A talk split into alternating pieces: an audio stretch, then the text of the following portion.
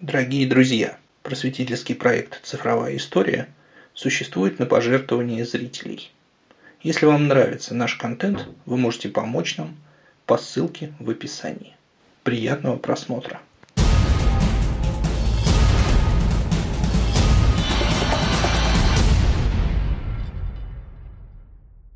Добрый день, с вами я, Егор Яковлев, это «Цифровая история». Сегодня у нас в гостях Татьяна Владимировна Кудрявцева, доктор исторических наук, профессор Российского государственного педагогического университета имени Герцена. Татьяна Владимировна, здравствуйте. Здравствуйте. Здравствуйте. Долго мы ждали новой встречи с Татьяной Владимировной, тем более, что в прошлый раз мы закончили на самом интересном месте, на, там, где заканчивается первый сезон сериала «Рим», на убийстве Цезаря. Татьяна Владимировна, давайте поговорим о последствиях этого убийства, потому что они, судя по всему, оказались совсем не такими, как планировали убийцы. Да, и э, вот здесь это, как часто бывает в истории, в такой момент переломный, критический, э, очень возрастает э, роль э, личности, да, вот те люди, которые являются акторами э, вот этой исторической драмы, они зачастую именно в такие моменты, их личные качества, их личные вкусы и пристрастия определяют дальнейший ход событий. И в каком-то смысле это случилось вот в эти мартовские дни 1944 года.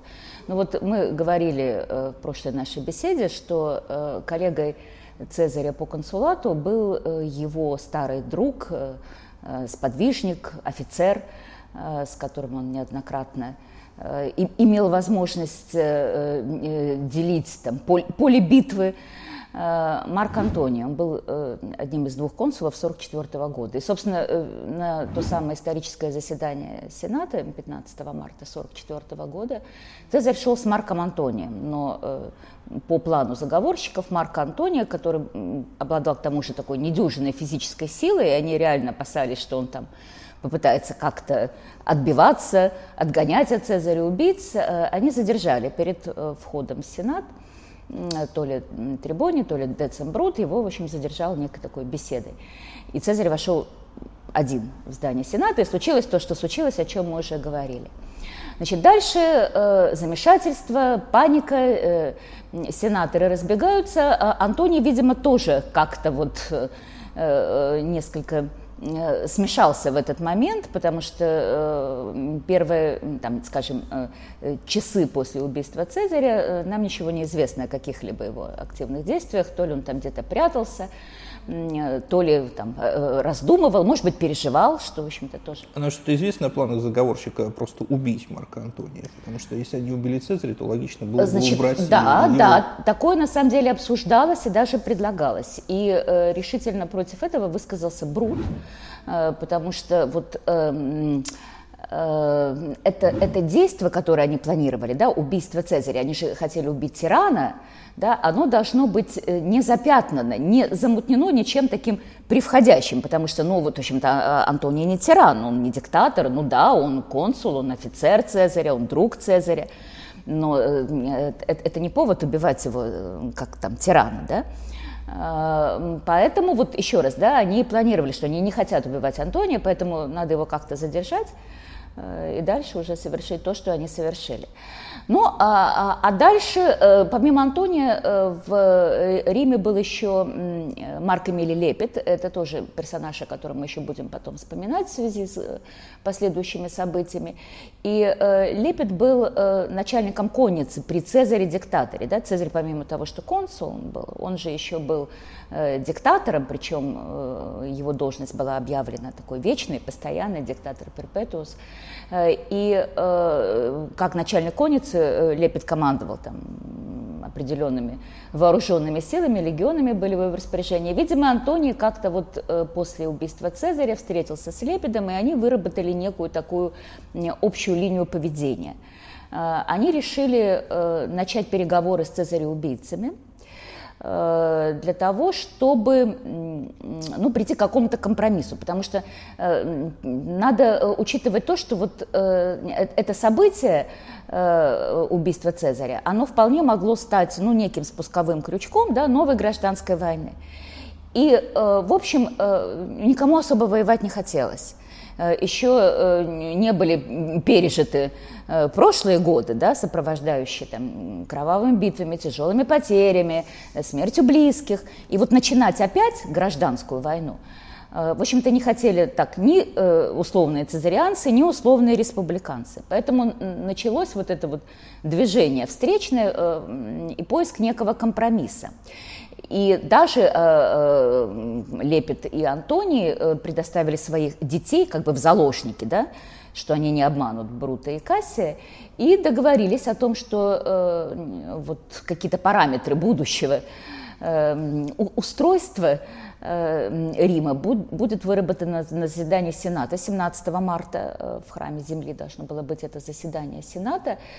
Э, и действительно это заседание состоялось, и действительно вроде бы наметился некий такой путь к миру, путь к компромиссу.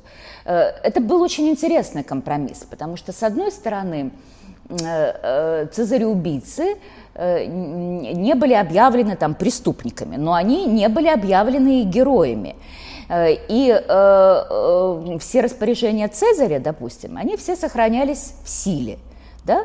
То есть, с одной стороны, те люди, которые его убили, они никак там не, не осуждались, они тут же заседали в Сенате, там голосовали за то или иное решение, но при этом, э, в общем, дело диктатора продолжало жить, да, то есть просто вот физически устранили диктатора, а так вот та, э, то, что предложил Цезарь народу, Риму, да, его реформы, его назначение, он что на несколько вперед расписал, кто какие должности будут занимать, дальше у него было это право, право рекомендации, кто какие провинции получит после того, как он исполнит свою должность, вот это все оставалось в силе. Э, и э, по предложению Цицерона, который вернулся в Рим, он не участвовал в заговоре, хотя, в общем-то, всей душой э, одобрял действия заговорщиков, да, вот было принято решение о забвении, амнистия, греческое слово, да, вот как бы забвение, и Цезарь жив, что называется, да, то есть его все распоряжения остаются в силе. А дальше, дальше Антоний э, повел себя, ну, наверное, неожиданно для вот этой вот противоположной стороны, значит, условно, там, республиканцы, сторонники Брута и Касси, условно, потому что там мотивы, которые двигали э, людьми, цезареубийцами, они были самые разные. Ну, у кого-то были вполне себе идеальные, да, как у того же Брута и Кассия. Э, э, опять же, наиболее такие э, оголтелые из цезареубийц были против публичных похорон Цезаря. Но тесть Цезаря, такой почтенный сенатор Кальпурний Пизон, выдвинул предложение официальное в Сенате, чтобы ему были устроены ну, приличные общественные похороны и похороны, извините, это предложение, оно прошло. Э, ближайших родственников э, Цезаря в Риме не было, э, и решено было, что речь на похоронах а это входило вот в ритуал таких вот общественных государственных похорон, произнесет Марк Антоний. Ну, как друг, соратник и на самом деле дальний родственник. Матерью Марка Антония была Юлия, ну, что-то вроде там двоюродной и троюродной кузины Цезаря. И э, Антоний произнес речь. И это это была просто гениальная речь. Значит, похороны Цезаря 19 или 20 марта, там, в общем, есть э, э, такие сомнения относительно точной, точного дня. Э, и Антоний выступил Э, так, что там слушатели рыдали, возмущались, негодовали. Э, он напомнил э, о всех славных победах Цезаря, о завещании Цезаря, по которому его сады за Тибром передавались в общественное пользование гражданам Рима, и каждому из граждан Рима полагался такой небольшой подарок от диктатора в виде 300 сестерций он говорил о черной неблагодарности, э, которую отплатили Цезарю те люди, которых он возвысил, или тех, которых он спас, тех, кого он помиловал. Э, и даже тут э, наши источники, они по-разному описывают эту заключительную сцену, но это, видимо, было действительно такой очень яркий экшен, когда он то ли достал тогу Цезаря, забрызганную кровью, да, там было 23 раны, я уже говорила на то ли даже с помощью какого-то механизма вдруг, значит, поднялось тело диктатора, и вот, вот оно все было там, это израненное, изуродованное в ранах, и вот это произвело необыкновенное впечатление, конечно, на Э, толпу, которая слушала Марк Антонио. Марк Антонио был такой знаменитый дед Марк Антонио, оратор, который, кстати, э, был убит марианцами во время суланских э, репрессий. И вот как написал один историк, вот дед мог бы гордиться внуком, потому что такую речь даже он бы, наверное, не смог произнести. И вот, впечатленная этой речью, толпа бросилась громить дома заговорщиков, и, собственно, после этих событий Брут вынуждены были вскоре покинуть Рим, э, действительно опасаясь э, за свою жизнь. А э, этим своим таким неожиданным, наверное, отчасти поступком Антоний, конечно, внушил определенные подозрения на свой счет у, у, у тех там цезареубийц или тех, кто им сочувствовал, кто оставался в Риме, то есть он как бы показал себя человеком таким довольно непредсказуемым. Надо сказать, что вообще вот в эти дни э, он себя вел, конечно, э, очень, э, как бы это сказать, дальновидно, умело, он, скажем, практически сразу же забрал у Кальпурнии, вдове Цезаря, архив Цезаря. То есть он получил какие-то очень важные документы в свое распоряжение. А, точно так же э, он практически вот в эти вот э, первые дни после убийства Цезаря э, забрал из храма там, богини Опс, хранившийся там, ну, фактически казну, там 700 миллионов сестерцев, огромную сумму. Это были деньги Цезаря, но по завещанию основным наследником Цезаря был его внучатый племянник э, Октавиан, да, который, э, Гай Октавий, который стал называться Гай Юлий Цезарь Октавиан, после того, как Цезарь его официально усыновил в своем завещании. Он очень так четко позаботился и о деньгах, э, и о вот каком-то важном, там, может быть, компромате на кого-то, чтобы у него все это было, потому что очевидно, что готовился к каким-то дальнейшим событиям и действиям. А скажите, пожалуйста, вот реально армию кто в этот момент контролировал? Была ли какая-то, была ли какая-то военная сила у убийц Цезаря в этот момент? Вот э, это тоже, в общем-то, та проблема, которая повлекла за собой э, дальнейшие события, потому что Э, в общем-то, никто и все сразу, да. То есть понятно, что когда был жив э, диктатор, э, он был ну, вот тем человеком, который осуществлял руководство всеми вооруженными силами. Значит, ситуация теперь складывается таким образом, что вот какие-то легионы есть у Лепида, о котором я уже упоминала, да, а, Октавий, когда он э, вернулся из Греции, ну, Октавиан, будем его дальше называть Октавиан, он уже усыновлен официально Цезарем, а, э, хотя, кстати, вот этот вот, ну, нужно было еще решение э, комиссии Народного собрания, подтверждавшее усыновление, и Антоний с ним тянул, и это тоже, конечно, вызвало такие трения между Антонием и Октавианом. Вообще, когда вот Октавиан приехал в Рим, Э, и встретился с Антонием, они, конечно, раньше были э, знакомы, потому что Цезарь привечал своего именно этого внучатого племянника, это не единственный его внучатый племянник, э, еще и раньше, и он был с ним в каких-то там поездках, миссиях и так далее. Но никто, видимо, всерьез этого юношу не принимал, Октавиану было тогда 19 лет, по римским меркам это вообще сущий мальчишка, и, э, в общем, видимо, для, э, хотя, опять же, все знали, что вроде бы Цезарь благоволит этому своему родственнику, но, видимо, для Антония и для многих других все-таки последняя воля Цезаря, что именно Октавиан будет его главным, основным наследником, была несколько неожиданной. Э, и, э, видимо, Антоний как-то и так свысока разговаривал с Октавианом, и вот э, деньги ему, в общем-то, отдать отказался причитающийся. И тогда Октавиан который вот, ну, испытывал потребность да, создать какой-то свой, видимо, круг людей, которые будут его поддерживать, э, э, вступил в переговоры, ну или это, конечно, были такие не переговоры, именно неофициальные сначала беседы с Цицероном, который, несмотря на свой, в общем-то, уже такой возраст достаточно пожилой, переживал, конечно, второй звездный час – после э, разоблачения заговора Кателины, наверное, не, не было таких вот э, духоподъемных для него дней, когда вот он э, стал опять одним из лидеров Сената, стал, э, почувствовал, что он опять стал играть активную роль в политике. И Октавиан заручился поддержкой Цицерона и некоторых других сенаторов, ну, таких вот как бы умеренных и сочувствующих Цезарю убийцам. Кстати, вот в эти месяцы он как-то не, не, не вспоминал ни о месте за своего приемного отца, да, не о том, что он там лидер цезарианской партии, нет, он вполне себе так вот э, уживался с э, убийцами Цезаря. Э, и он стал собирать тоже свою армию, армии, ну вот конкретно легионы, были всегда у наместников провинций, таких ключевых.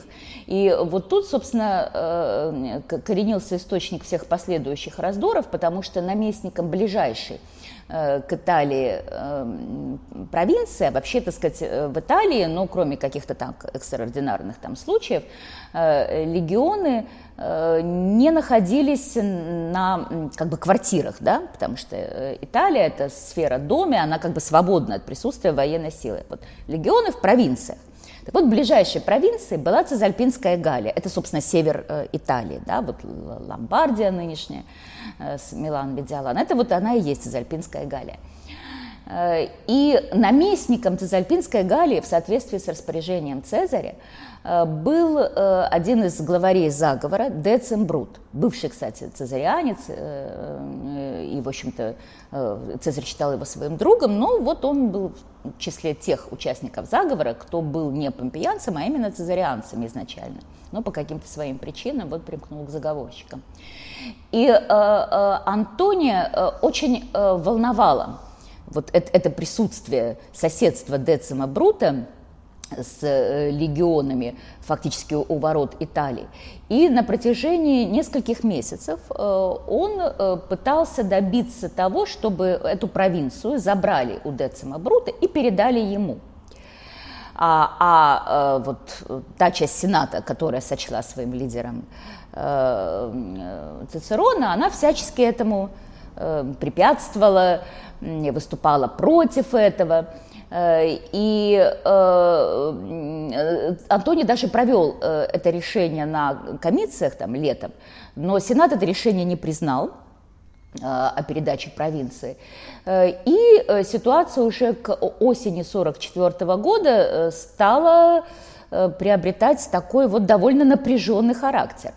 Значит, в какой-то момент Антоний, так и не дождавшись, собственно, положительного решения Сената, но вот апеллируя тем, что есть решение комиссии, э, и как э, вот такой элемент пропаганды, используя то, что вот э, Децимбрут вообще убийца своего там покровителя, друга и так далее, отправился против него в поход – Э, и вот когда он, собственно, выступил э, против Децима Брута, и началась так называемая Мутинская война, потому что Децим Брут, он сел в крепости Мутина в Цезальпинской Галии, и, собственно, вот задача Антония была значит, захватить эту Мутину э, с Децимом Брута.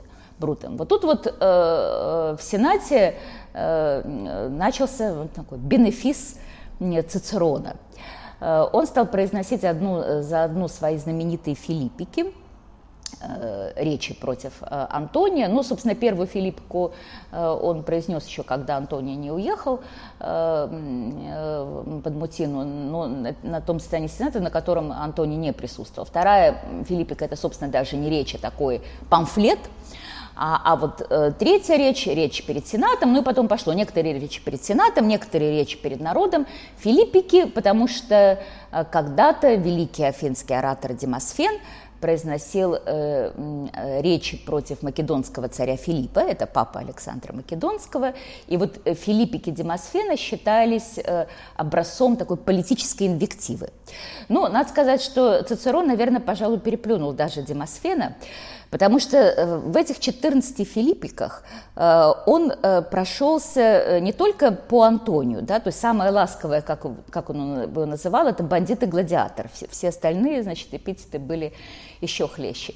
но по всем его там предкам до третьего колена, по всем его там женам и так далее и тому подобное. То есть э, э, действительно, в общем-то, у Антония э, был повод возненавидеть Цицерона, если бы даже не было некой предыстории их отношений, потому что он давно к нему симпатии не испытывал. Его мать Юлия вторым браком вышла э, замуж за Публия Лентула Суру, э, и вот этот Лентул Сура был отчимом Антония, и, видимо, Антоний был в хороших отношениях со своим отчимом. Ну и так получилось, что вот этот Лентул Сура, собственно, это вот один из представителей этой вот сулланской золотой молодежи, то есть тех, кто, в общем-то, обогатился во время сулланских проскрипций, люди Э, беспринципные, но привыкшие к такой, в общем-то, э, роскошной жизни, когда ресурсы для этой роскошной жизни как-то стали иссякать, они вот примкнули к так называемому заговору Катилины, мы о нем говорили, э, по-моему, говорили в прошлых наших беседах, в 63 году до нашей эры этот заговор был, который как раз Цицерон разоблачил, а потом настоял в Сенате, что заговорщиков Э, казнят, причем без права апелляции к Народному собранию в нарушении Римской конституции. Вот Лентул Сура э, был одним из казненных. Ну вот и предполагают, что уже вот с тех пор э, Антоний не питал, мягко говоря, добрых чувств по отношению к Цицерону, и как-то все время вот он оказывался близок к тем людям, которые были известны как недруги великого римского оратора, это вот народный трибун Клодий 58 года, на вдове которого Фульвии потом э, Антоний женился. И это, да, мы тоже сыграть свою роль э, в событиях дальнейших. Э, и, а тут еще вот эти вот филиппики. Конечно, Антонию подробно сообщали, что такого нового опять о нем рассказал там в Сенате или народу. Э, Цицерон. И надо сказать, вот э, со всем уважением к великому э, римскому оратору, и его, конечно, мученическая кончина, она только, так сказать, вот это вот уважение может увеличить, но, несомненно, вот в этот момент войну разжигал Цицерон. Потому что были те, в Сенате раздавались голоса людей, которые пытались ну, вот найти путь к компромиссу. Ну, потому что, опять же, вот назревала новая гражданская война. Э, и даже э, к Антонию отправили посольство. Но вот э, Сервей Леватия, который возглавлял посольство, так не кстати умер, не, доехав до Антония. Э, другое посольство, там не, непонятно, Цицерон, естественно, обвинял Антония в том, что он с ними не, там, не стал говорить или так что-то не то говорил, выдвинул какие-то непомерные условия. Антоний обвинял, э, наоборот, Цицерона потом, что он сорвал эти переговоры. Но так или иначе, ситуация накалялась, и в один один значит, прекрасный момент Цицерон потребовал, чтобы э, Антония, который вот не подчиняется как бы приказам э, увести войска из-под Мутины, прекратить эту кампанию против Децима Брута, э, объявили врагом Отечества, хостис патрия. И поначалу, опять же, вот, вот та часть Сената, которая, ну, кто-то сочувствовал Антонию, там было много людей, которые ему симпатизировали, а кто-то просто не хотел войны новой, противилась э, этому решению, но вот Цицерон так методично своими филиппиками э, убеждал и уже в начале следующего года, 43 -го года, добился проведения этого решения об объявлении Антония врагом Отечества, и против него уже официально была направлена армия во главе с э, новыми консулами 43 -го года до нашей эры, Вибием и Пансе. Кстати, оба консула цезарианцы. То есть вообще-то соратники скорее Антония, хотя они таких и вот умеренные цезарианцы, но они, в общем-то, такие... Они за компромисс. Они за компромисс, они, они э, э, действительно решили, что э, Антоний там в своей настойчивости, э, в своем этом настойчивом стремлении заполучить Цезальпинскую Галлию и э, расправиться с Децимом Брутом э, провоцирует новую войну, и, и вот за то, чтобы этот конфликт подавить зародыши. И э, к ним примкнул, ну, это что-то вроде, знаете, такого ЧВК, да, да такой частной военной конторы, э, Октавиан, который набрал свой такой отряд из ветеранов Цезаря, Э, ну, во-первых, э, суля им денежные какие-то подарки. Во-вторых, многие ветераны э, Цезаря готовы вполне были поддержать, вступить в армию сына Цезаря. А он эксплуатировал наверняка. Несомненно. Когда ему надо, он вспоминал о том, чей сын, а когда не надо, да, вот когда он фактически действовал заодно с убийцами своего приемного отца, он как-то об этом забывал. Но вот вообще вот солдаты, они играют очень активную роль в этих событиях, о которых мы говорим. Э, и э, дальше вот э, эта армия, ну даже она так двумя колоннами двигалась сначала, потому что подошел Панса, потом уже Виби с Октавианом, а она, она движется под Мутиной, а Децимбрут там так и сидит, то есть все происходит как бы у стен Мутины. И происходит, это апрель месяц, два сражения под Мутиной. Э, и э, в первом сражении э, оно заканчивается, ну, в общем, мне не, непонятно, как заканчивается, но был убит один из консулов, да, вот как раз Вибий, а когда подошел Панса с Октавианом, и произошло второе сражение под, Мутином, под Мутиной, и Антоний Э, действительно потерпел поражение и вынужден был ну, с частью своей армии э, бежать фактически. Ну вот к вопросу об исторической случайности. Да, в этом сражении консул Панса э, получил смертельное ранение, и через какое-то время он умер. И в Риме не стало консулов. Зато есть Октавиан, с а, армией, и у него теперь не только его солдаты, но и солдаты э, консулов, э, погибших в борьбе с Антонием. И он рассчитывает на то, что его как-то вот э, наградят, отметят. И он, конечно, рассчитывает на то, что ему дадут должность консула, потому что, еще раз, нет консулов. Хотя это, это вопреки всем там вот этим легис анализ, законам о прохождении магистратур, потому что он очень юн. Его-то в Сенат ввели вопреки всем правилам, да, там, в 19 лет. А э, консулат там 20 лет, это, это вообще что-то неслыханное. Но, тем не менее, э, он, в общем-то, неприкрытым текстом э, выражает свои желания, а Сенат и вот те люди, которым, на которых он, видимо, рассчитывал, тот же Цицерон, в этот момент, ну, с точки зрения Октавиана, проявили черную неблагодарность, потому что они отказались Э, предоставить эту должность э, Октавиану, и э, консулами-суфетами были назначены на самом деле там сторонники Брута и Кассия, и Децимбрут, который вообще сидел в Мутине и, в принципе, ничего не делал, получил право на триумф, а, а Октавиан, который, ну, в общем, действительно, даже там чуть ли не, не, не ранение получил под Мутиной, получил право только на так называемый малый триумф, овация это называется. Вот, то есть, ну, просто оскорбление. И Октавиан движется со своими легионами из-под Мутины к Риму. И вот по мере того, как он приближается к Риму, значит, э, в Сенате растет убеждение, что что-то они не то сделали. И к моменту, когда Октавиан уже к Риму подошел, они решили, ладно, пусть Октавиан будет консулом. Но дело уже было сделано, да, доверие было подорвано, зато э, солдаты Октавиана, и он, в общем-то, этот месседж тоже уловил, они неприкрыто Э, там, высказывали такое мнение, что они не хотят воевать со своими же боевыми товарищами, которые служат э, у Антония, и получается, что они воюют э, с солдатами Цезаря на стороне убийц Цезаря. И э, вот вообще еще раз хочу подчеркнуть, это не раз в историографии отмечалось, воля легионов, воля армии здесь играла очень важную роль вот в этом политическом раскладе.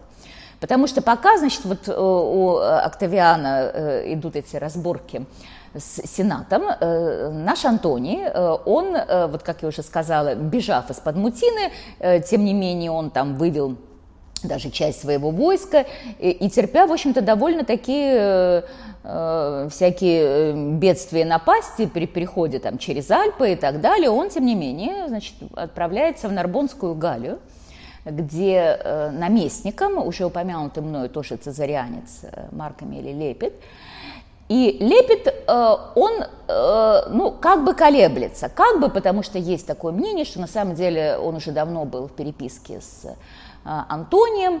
То есть он, потому что Антоний, у него статус мятежника, да, он объявлен там врагом Отечества, вот он там не повиновался Сенату. А Лепит, он такого статуса не имеет. Э, и он э, э, сначала, в общем, ну, вроде бы ни при чем, да? И вот когда, значит, Антоний подходит к лагерю Лепеда со своим небольшим отрядом, он начинает, как сказать, коммуницировать с солдатами Лепеда. Причем, значит, Плутарх, по-моему, пишет, что он там специально пришел к ними в такой, значит, какой-то, значит, разодранной одежде, с, там, с отросшей бородой, то есть вот такая вот картина тех бедствий и напасти, которые вот он претерпел э, из-за козни убить Цезаря. И стал произносить, э, опять же, такие замечательные речи, то есть вот такие вот ключевые моменты своей жизни. Э, гены дедушки, конечно, давали себе знать, и он действительно вот мог воодушевить, повести за собой людей, убедить их. И солдаты Лепеда буквально потребовали, чтобы их командующий вот помог Антонию. Ну и Лепед сказал, ну, ну раз солдаты, ну тогда и я тоже. И они соединились, а вскоре к ним прикнул еще наместник соседней, так называемой, э, косматой Галии Минуци Планк, и буквально так э, неожиданно вдруг у Антония оказалась там э, армия из там более десятка, чуть ли не два десятка леги... ну не, не, не два десятка, конечно, поменьше, но там такая уже солидная армия у него оказалась, то есть фактически уже вся Галия, э, вся гальская армия э, выступила на его стороне. Э, и Октавиан, который уже въезжает в Рим как консул, вот с этого как раз момента, да, уже, видимо, и, сделав определенные выводы из этого своего конфликта с Цицероном и Сенатом, с этого момента он начинает, он вдруг вспоминает, что вообще-то он должен мстить за своего приемного отца – Э, и вот с этого момента он э, выступает в этой роли мстителя э, за Цезаря. Его коллега по консулату Педи, ну, естественно, по согласованию с, с Октавианом, проводит закон о наказании Цезаря-убийцам. То есть все, они официально как бы объявлены ну, вне закона. Цезаря-убийцы, то есть конкретно те люди, которые убивали Цезаря. А не встретила сильной оппозиции эта ситуация? Нет, нет, Сенат проявлял такую, ну, как бы удивительную гибкость. Э, ну, как? Значит, конечно, кто-то был э, против этого, но э, и, конечно, оппозиция была, да. Но вот сильной оппозиции не было. Но, в общем-то, надо учесть, что ведь значительная часть Сената – это так называемое болото. Был актив, да? Были болота – которые просто, ну, вот так вот, э, э, когда надо, безучастно взирали на то, то что происходит. У а, игрока политического процесса появилась армия, да. и Сенат голосует Совершенно за сильного. верно. Ну, да, да. Ну да, в какие-то вот моменты удавалось как-то вот это сенатское болото объединить и повести за собой вот то, что удалось там, допустим, Цицерону э, в начале Мутинской войны. А, э, но, в общем, конечно, Сенат э, э, всегда был, ну, скажем так, за тот или иной вариант компромисса, но если компромисс был невозможен, ну, за исключением, опять же, какой-то части там, а, актива сенатского, он присоединится к победителю, к сильному. И то же самое было и здесь, собственно. Э, и э, вот уже когда Октавиан в таком качестве, а э, Антоний и Лепет соединились, начинаются переговоры между Антонием Лепидом и Октавианом, и эти переговоры, которым, опять же, активно подталкивает армия, потому что у всех троих, собственно, костяк их сил – это ветераны Цезаря. А, заключается соглашение, известное как Второй Триумвират. Это ноябрь 43 года. И вот тут, вот, в отличие от Цезаря, да, мы помним, что Цезарь, когда началась гражданская война, он проводил э, политику клеменции, милосердия по отношению к своим политическим противникам. Вот новые триумвиры, они э, не собирались следовать этой политике, они э, прежде всего решили расправиться со своими политическими противниками и составили проскрипционный список. То есть это, это было вот, ну, действительно следование вот той, э, тому ноу-хау, который когда-то придумал Сула, да, вот эти проскрипции. списки людей, э, подлежащих там уничтожению, объявленных вне закона. Э, правда, конечно, вот эти проскрипции триумвиров новых, э, второго триумвирата и суланские проскрипции, они, конечно, отличаются и количественно, и качественно. Качественно, потому что Сула в общем-то, проводил свои репрессии, уже будучи победителем в гражданской войне. И, в общем, э, тогда э, пострадало очень много людей, то есть большинство пострадавших в результате псуланских проскрипций, они на самом деле отнюдь там не являлись его политическими противниками оппонентами. Вот э, э, триумвиры э, Лепет, Антоний и Октавиан действительно составили список, который состоял из вот, э, Э, тех людей, которые были либо их противниками, либо там, их предали с их точки зрения, состояли в такой как бы оппозиции по отношению к ним. И размах там поменьше, конечно, потому что во время суланских репрессий там счет на тысячи идет, а здесь э, список вроде бы то ли 200, то ли 300 человек, но вот у Апиана поименно там где-то порядка 90 Э, человек э, перечислены, ну это греческий историк, э, автор римской истории, той части, которая называется «Гражданские войны», и то из них половина спаслись. То есть, хотя, ну еще раз, да, репрессии были, они затронули некоторых очень видных римлян. Кроме того, ну, непонятно, как это все оговаривалось, и было это так или, или это все домыслы, но вроде бы, значит, каждый из триумвиров должен был Э, ну, как бы вот э, имел право на некую такую, что ли, ритуальную жертву, но взамен должен был э, пожертвовать и своим каким-то близким родственникам. Вот Антоний, естественно, сразу потребовал голову Цицерона. И вроде бы Октавиан даже как-то сначала этому противился. Ну, так, по крайней мере, Октавиан потом рассказывал, да? Рассказа Антония у нас нет. Вот. Э, и ну, потом по взаимному согласию Цицерон был внесен в этот проскрипционный список. А э, Антоний взамен, скажем так, да, пожертвовал своим дядюшкой э, Луцием Юлием Цезарем, когда убийцы пришли за ним его сестра, мать Антония Юлия, она просто встала перед своим братом и сказала, перед тем, как вы убьете моего брата, вы убьете меня, мать вашего там императора и триумвира. Ну и убийцы развернулись и ушли. А, Лепит там тоже кем-то пожертвовал своим братом, кажется. То есть вот, вот, вот так вот они себя как-то повязали, что ли, кровью.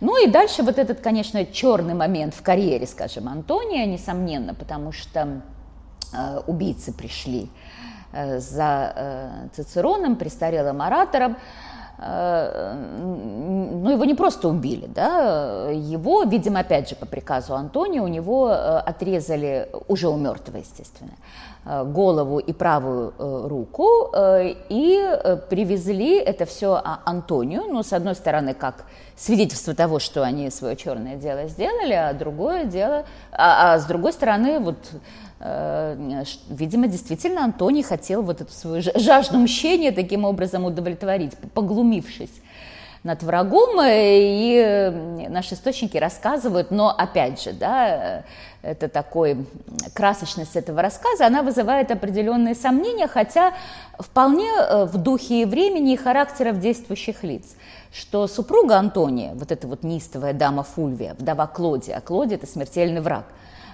Цицерона – а, она вот втыкала свои там шпильки, иголки э, в язык вот этой отрубленной головы Цицерона. Самое страшное из войн, как известно, это война гражданская, да, она ожесточает нравы. Вот самые страшные, там, не знаю, преступления против человечности творятся во время гражданских войн. Э, конечно, э, так сказать, э, римляне, в отличие там, от, скажем, некоторых восточных деспотий, не имели такого вкуса и пристрастия к красочным там, публичным казням и как-то издевательства над плотью человеческой да, в разных видах. Но вот такие примеры ожесточения нравов, да. И я сказала в характере действующих лиц, потому что Фульвия, она дама действительно, ну вот такая яростная, скажем так свирепая, можно сказать, несомненно, была. А, и, ну вот, еще раз, это, возможно, и выдумка. Но вот э, э, отрубленная голова и рука – это уже не выдумка, потому что потом это было еще и выставлено э, возле растральной, э, ну, э, трибуны ораторской, украшенные рострами, с которой неоднократно Цицерон выступал перед народом. И вот это, конечно, жуткая картина, да, она вот как никакая другая, наверное, картинка той эпохи свидетельствовало о том, что вот та республика, которую отстаивал Цицерон, она уже была, конечно, мертва, как и великий оратор в этот момент. Вот. И потом, конечно, э, э, Антонию много раз припоминали вот, вот это его поведение по отношению к Цицерону и то, что он настоял на внесении его имени в список проскрибированных, и то, как он потом вот повел себя с его останками. Вот так. Угу. А наверняка же подспудно существовал конфликт между Антонием и Октавианом. Он постоянно должен был как-то тлеть, да? Да, Л- несомненно. Он уже да, проявлялся? Какие-то противоречия между ними были? Э, конечно. Значит, ну а дальше э, происходит, да, понятно, что был, что вот эти два персонажа, они скорее, так сказать, волю судеб и вот этой логикой политики, да, оказались в одной лодке но не симпатизировали друг другу. Знаете, они вообще были вот это вот это, лед и пламя, полная противоположность. Вот по э, своему такому психотипу, там, характеру, манере поведения. Э, э, Антоний, он э, такой человек, конечно, противоречивая натура, да, и это, кстати, видно и по источникам, хотя еще раз, да, в общем-то известно, что потом уже, когда Октавиан стал императором Августом, он попытался фильтровать традицию, э, так, чтобы всячески свою роль э, там, облагородить и поднять, а э, Антония там как-то так принизить. Э, и вот даже несмотря на то, что, естественно, он, он постарался очернить своего противника, вот если мы читаем того же там Апиана или Плутарха, очень такое противоречивое впечатление, потому что все, например, авторы сходятся на такой вот широте натуры, щедрости, доброте, в общем-то вот не, не злобный был человек, то есть он способен был на какие-то такие вот э, э, эмоциональные, э, резкие поступки, мщения, но вот в отличие от такой вот педантичной мстительности Октавиана, вот этого не было в его характере. И потом, кстати, вот бывшие там помпеянцы, сторонники секста Помпея, с которым будут воевать триумвиры, это уже последующие, потом я еще скажу об этом, они предпочитали сдаваться именно Антонию, а, а не Октавиану. Вот это странно, странно, потому что, скажем, тот же Секс Помпей был убит по приказу Антония, но вот у него такая репутация была, да. То есть он, в общем-то, э, э, при этом Гуляка страшный любитель женщин, и о его там романах, причем и со знатными матронами, и с какими-то там артистками, э, флетистками и прочее, постоянно ходили сплетни, это было такое, видимо, одно из любимых, так сказать, обсуждений в Риме, любовные похождения Антония. Любители всевозможных там перов, э, это тоже ему вменялось вину неумеренное э, возлияние. Э, ну вот его обожали солдаты. Вот если говорить о любви солдат. Вот мы говорили о том, что солдаты всегда очень любили и преданы были Э, Цезарю. Так вот, э, в общем-то, Антоний тоже, вот это его простота в обхождении, то, что он мог там подойти, скажем, э, когда солдаты хлебали там свою там какую-нибудь похлебку, присесть там, взять это, там, эту, эту же похлебку, с ними там о чем-то беседовать. Его личная храбрость, он, в общем, не раз в сражениях, Э, э, себя зарекомендовал именно как вот храбрый солдат. При этом он неплохой был, в общем-то, полководец когда над ним не давлело каких-то обстоятельств в виде там, роковой страсти Клеопатры, например, да, э, и все это, видимо, и, и импонировало и солдатам, и вот хотя все последующие, значит, годы вроде бы Антоний делал все, чтобы отвратить от себя там и своих друзей, и своих солдат, ведь, в общем, Многие верны были ему до последнего. Многие, конечно, потом, э, отчаявшись что-либо изменить в этой ситуации, которая складывалась уже, ну, как они считали, под влиянием Клеопатры, его покидали, но вот то, что он мог внушать такую преданность и любовь э, людям, простым в том числе, э, прежде всего простого звания, э, э, это несомненно. Вот. А, а, а Октавиан, у, у, у него совершенно не было таких качеств. Да, вот это удивительный политический расчет, это хладнокровие, это вот то, что вот действительно он за всю свою жизнь ни одной, наверное, серьезной ошибки не, не, не совершил. То есть никаких безумств, никаких излишеств. То есть, ну, такая вот пол, полная противоположность. Э, кстати, полководец, он был никудышный, поэтому в такие вот э, э решительные моменты. Ну вот, например, значит, в 1942 году же э, была битва при Филиппах. Да? Битва при Филиппах – это когда Антоний э, и э, Октавиан с войском выступили против цезареубийц Брута и Кассия, потому что пока вот там в Риме все это происходило, Мутинская война, Триумвират, Брут и Кассия, они на востоке, в восточных провинциях смогли очень даже такой плацдарм себе создать, они собрали там армию, это провинции богатые, поэтому они... Это Греция? Это Греция, это Сирия, э, это Понт, ну вот все вот эти провинции, которые находятся в Малой Азии. Э, и они э, собрали значительную армию, значительные средства, и, в общем-то, эту проблему надо было, конечно, как-то решать. И вот в 1942 году состоялась знаменитая битва при Филиппах. Э, две, точнее, было битвы, она была в двух раундах, причем как бы правым флангом командовал э, Антоний, э, левым флангом командовал Октавиан. Значит, фланг Антония, он был против того фланга, которым командовал Кассий у Зарюбиц, а соответственно, напротив Э, напротив Октавиана. Свою часть битвы Антоний выиграл, а Брут на другом фланге э, на самом деле э, разбил Октавиана. И вообще Октавиан, там вот он всякий раз, когда мы видим какое-то такое решительное сражение, вообще непонятно, где Октавиан, да? Такое ощущение, что он там то ли заболел, то ли проспал, ну, в общем, потом он нашел, конечно, прекрасное решение в виде своего друга Марка Випсания Агриппы, э, который за него выигрывал все последующие сражения. Но, в общем, э, в этом сражении он как-то себя, мягко говоря, не проявил. Молодец, правильно, сказать, вот. обратился к специалисту. Обратился к, да, главное, главное как бы умение руководителя находить правильных, правильных специалистов. Вот. А э, Антоний, ну вот, так сказать, совершенно показал еще раз, продемонстрировал, что он эффективен и как командующий, и как солдат.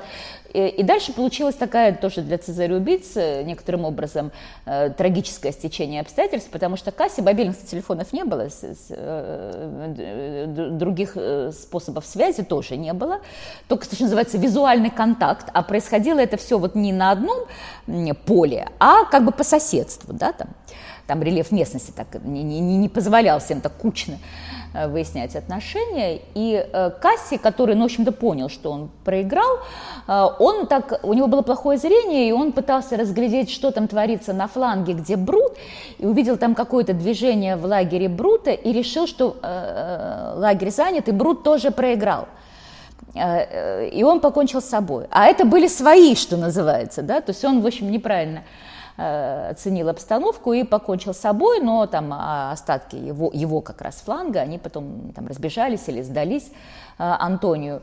А на другом фланге ситуация ровно противоположная, потому что Брут э, теснил Октавиана и фактически выиграл вот свой раунд битвы.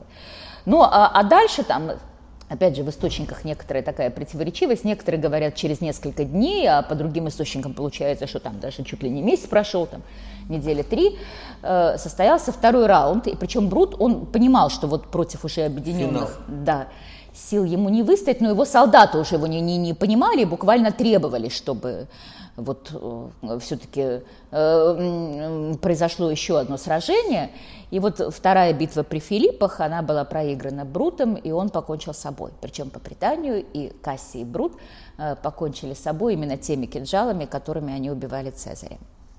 Ну, красивое, быть, красивое предание. Красивое предание. Антония остается э, на Востоке, и э, в том числе, видимо, э, у него была такая задача э, э собрать э, ну, определенную сумму для выплаты ветеранам, своим ветеранам, ветеранам Октавиана, э, ветеранам там, Лепида, ну, в общем, всем-всем-всем, кто им помогал все эти годы. Надо было как-то их наградить, они ждали себе на, э, награды, им они были обещаны. А Октавиан э, с частью войск возвращается Э, в Италию, ну и должен был, видимо, там дожидаться э, Антония.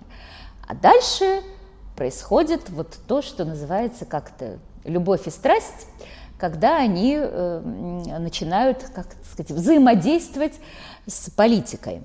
Потому что Антоний, он остается вот в восточных провинциях, и он вызывает к себе египетскую царицу Клеопатру. Значит, Клеопатра Клеопатра, дочь э, египетского царя Птолемея XII э, Авлета, ну, семейка Птолемеев – это еще та семейка. Египет – это эллинистическое царство, да, и династия, которая там правила, она там греко-македонского происхождения. В Клеопатре не было ни капли египетской крови. Э, и э, последние десятилетия Египет, конечно, пребывал ну, в некотором таком раздрае и упадке, потому что вот эти вот, значит, семейства Птолемеев, они еще все время какие-то разборки друг с другом э, устраивали, там, жены свергали мужей, сестры братьев, а Птолемей II вел такую моду, не все, правда, Птолемеи исследовали, подражая вот египетской традиции, Значит, Птолемеи э, женились на своих сестрах. Не всегда это был реальный брак, иногда это был чисто как бы номинальное э, супружество. Но вот тем не менее, то есть они там одновременно и жены, мужья, и сестры, братья, в общем, там черт ногу сломишь. И, и вот ее, значит, папа Птолемей XII был изгнан из своего царства, собственной дочерью э, Береникой и просил, просил помощи у римлян. Не сразу он эту помощь получил, но э, в конце концов, это 55 год был до нашей эры, то есть еще до событий гражданской войны, э, э, Габини, собственно, Габини это друг, военачальник Помпея, именно с его подачи. Э, Помпей когда-то получал чрезвычайные полномочия для борьбы с пиратами. И, в общем-то, он действовал, конечно, э, всегда как прежде всего креатура, ставленник Помпея. Вот он, значит, э, отправляется в Египет для того, чтобы вернуть на трон Птолемея.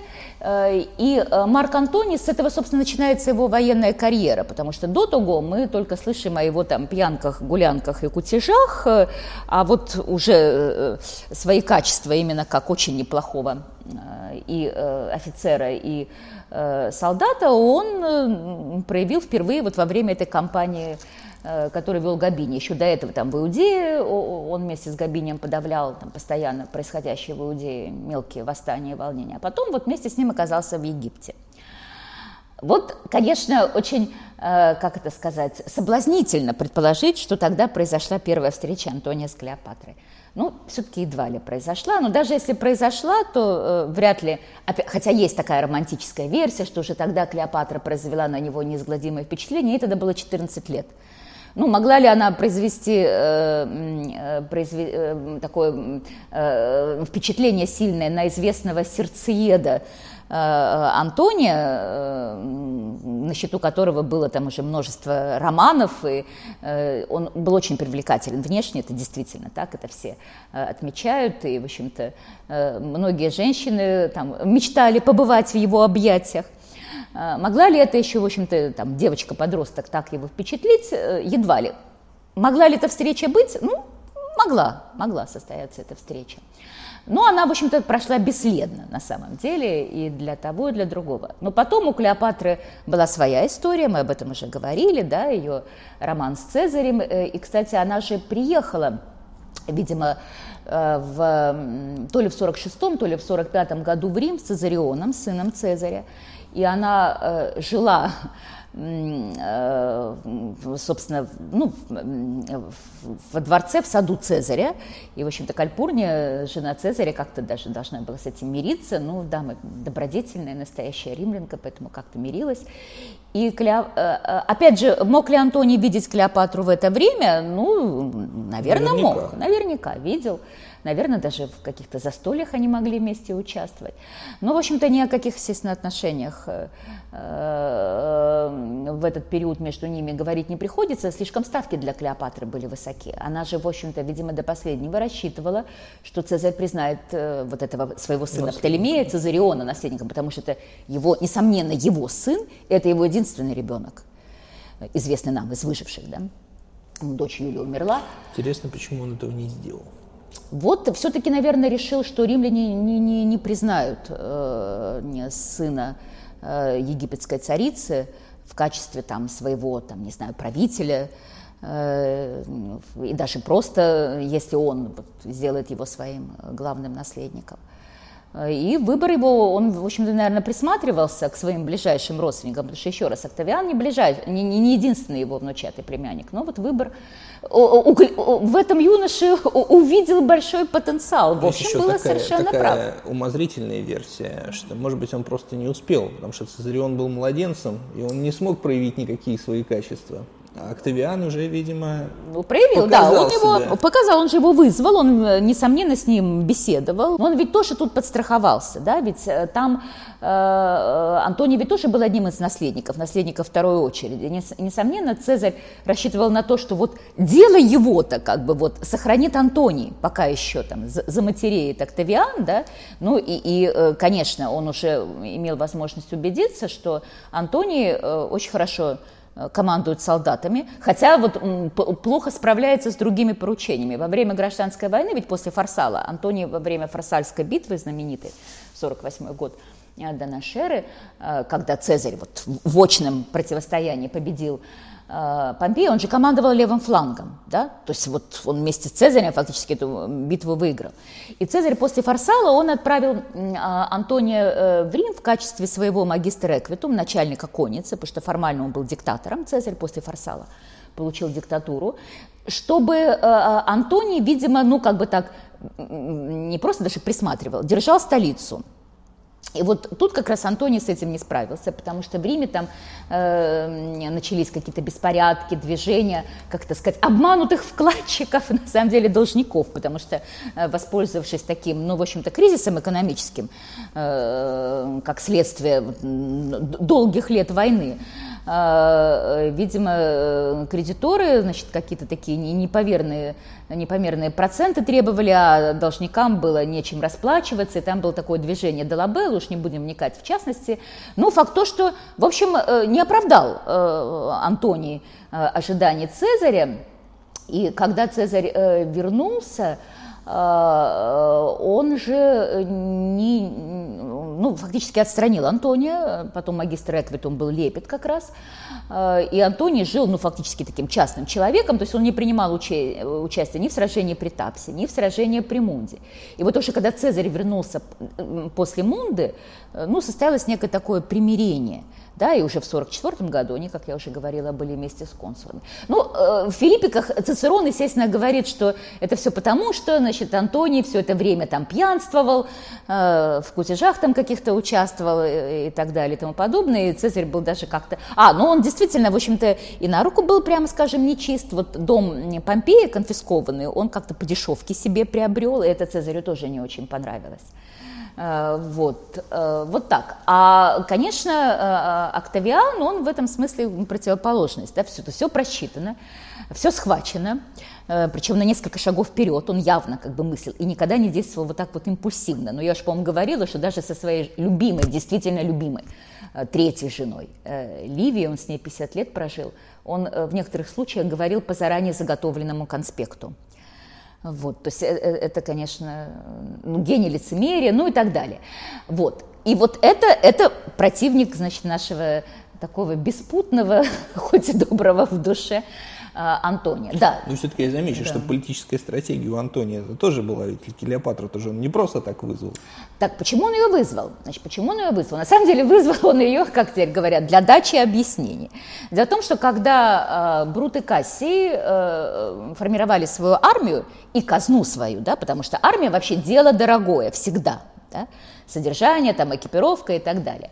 А, они требовали, чтобы всякие такие э, вассальные союзные цари и царьки, потому что помимо там Египта было еще множество мелких эллинистических царств, там какая-нибудь э, Пафлагония, Кабадокия, ну, в общем, там, там еще что-то оставалось до кучи. Ну, кстати, э, Иудея, там же все-таки царь был тоже, ну, вассальный, в зависимости от Рима находящийся, тем не менее.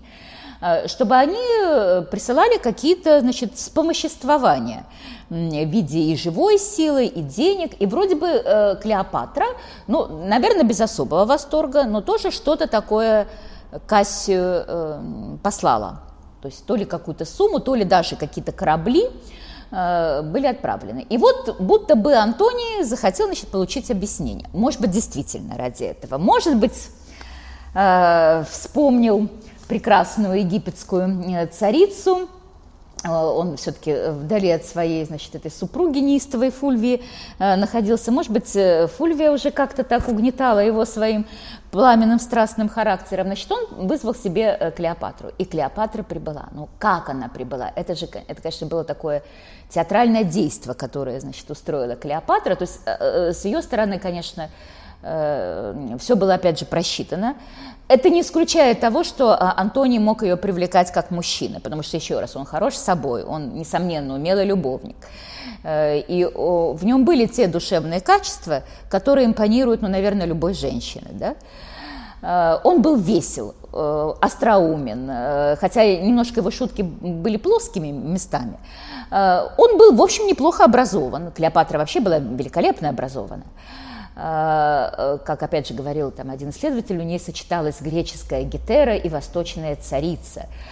А, э, и э, он был щедр, он, в общем-то, хорошо относился к Цезариону всегда, очень хорошо. Антоний, он вот во время этого своего вояжа по восточным провинциям заигрывал с таким как бы образом Диониса. Ну, понятно, что там, как всегда, это бывает, свита льстецов вокруг возникла. Может быть, кто-то ему там идею подкинул, но вот, допустим, город Эфес – значит, в одной из греческих городов Малайзии. Он въезжал там вот чуть ли не в костюме Диониса, шла там свита э, ряженая э, сатирами, там, нимфами и прочее. В общем, развлекался по-своему, пока там Октавиан каждую копейку считает в Италии, потому что надо чего-то давать ветеранам, он же вынужден был потом прибегнуть к массовым конфискациям земель в Италии, потому что так и не дождался ничего от Антония. Антоний вот так вот развлекался. Ну и Клеопатра в виде Афродиты, вся там, значит, в золоте, тоже с такой красочной костюмированной свитой, прибыла к Антонию-Дионису. Э, состоялась их первая встреча значит, на территории Клеопатры. Она как бы пригласила Антония, устроила роскошнейший обед. Плутарх там подробно описывает, э, как это все происходило. Э, потом ответный визит, уже Антоний принимал Клеопатру, тоже постарался не ударить грязь в лицо. Ну и, видимо, вот и тогда уже их отношения, как это называется, переросли в нечто большее. Уже начинается роман, и Антоний просто потерял голову, потому что он забыв обо всем, уезжает с Клеопатрой в Александрию и э, зиму проводит там, э, проводит значит, э, в кутежах, Причем, ну как, это, это такое, конечно, э, смесь неких э, интеллектуальных, романтических и самых таких низкопробных развлечений и увлечений. И Клеопатра, она, конечно, действительно, как я уже говорила, сполна обладала женской харизмой и, и умела вот всем своим мужчинам, видимо, и, и э, умела вести себя с ними так, да, чтобы они находили вот в этом вот общении с ней, ну, как бы так, полное удовлетворение всех своих там желаний, потребностей и так далее. Она моментально как бы подстраивалась э, под вот своего возлюбленного.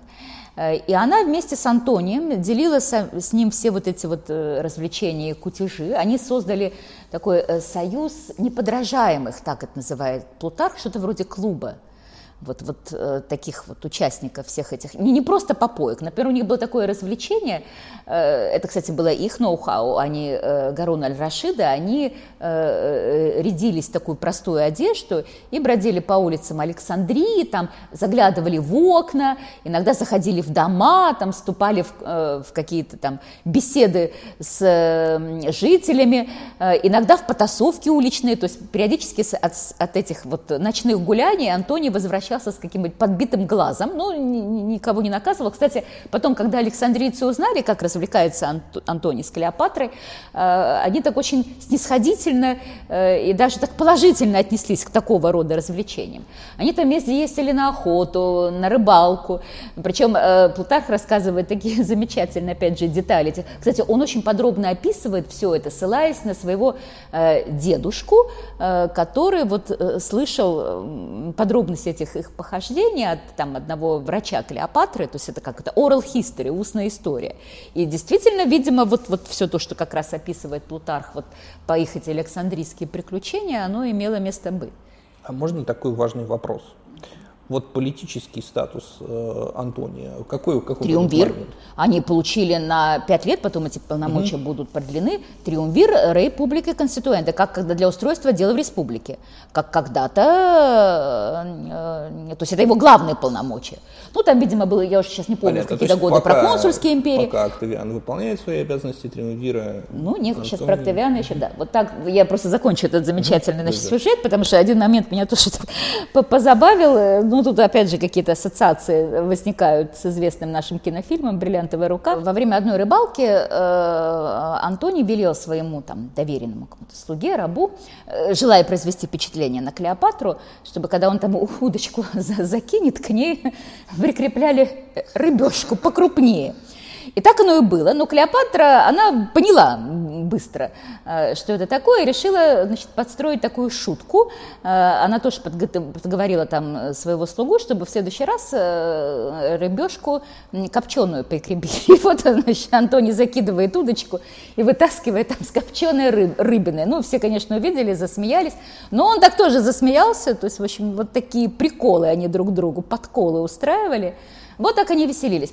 Я думаю, вот в каком-то смысле, конечно, э, для Антония это был такой отдых от напряжения предыдущих лет, вот от всех этих кровавых там интриг, битв. Вдруг он получил вот возможность проводить время, как он хочет, э, как, как вот это соответствие с его там вкусами и склонностью, с прекрасной женщиной, которая там во всем ему подходит и во всем ему потакает. Скажите, пожалуйста, а не могло быть такого, что Антоний с самого начала э, разыгрывал некую политическую карту, поскольку Клеопатра была не сама по себе, а с Цезарионом, а Цезарион как раз был единственный родной сын Цезаря? Вы знаете, э, вряд ли, потому что, ну, опять же, Антоний, конечно, э, не, не столь расчетливый политик, как Октавиан, но, в принципе, он тоже понимал, что вот в Риме у Цезариона, конечно, шансов нет. А, другое дело на Востоке. Вот уже э, в это время он э, официально объявляет Цезариона, да, как бы так, признает Цезариона сыном Цезаря и там э, соправителем матери и делает там какие-то подарки, в том числе владения в каких-то вассальных царствах, которыми вообще-то не имел права распоряжаться, да, Клеопатре Цезариону. Но вот то, что он вел свою игру, рассчитывая с помощью Цезариона захватить власть в Риме, да, в принципе, он сам мог бы захватить власть в Риме, в общем.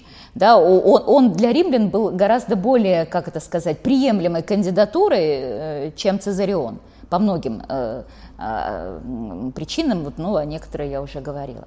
Так вот, пока он так развлекается э, в, в Александрии, зимует там, э, в Италии происходит 41-40 год, значит, следующее событие.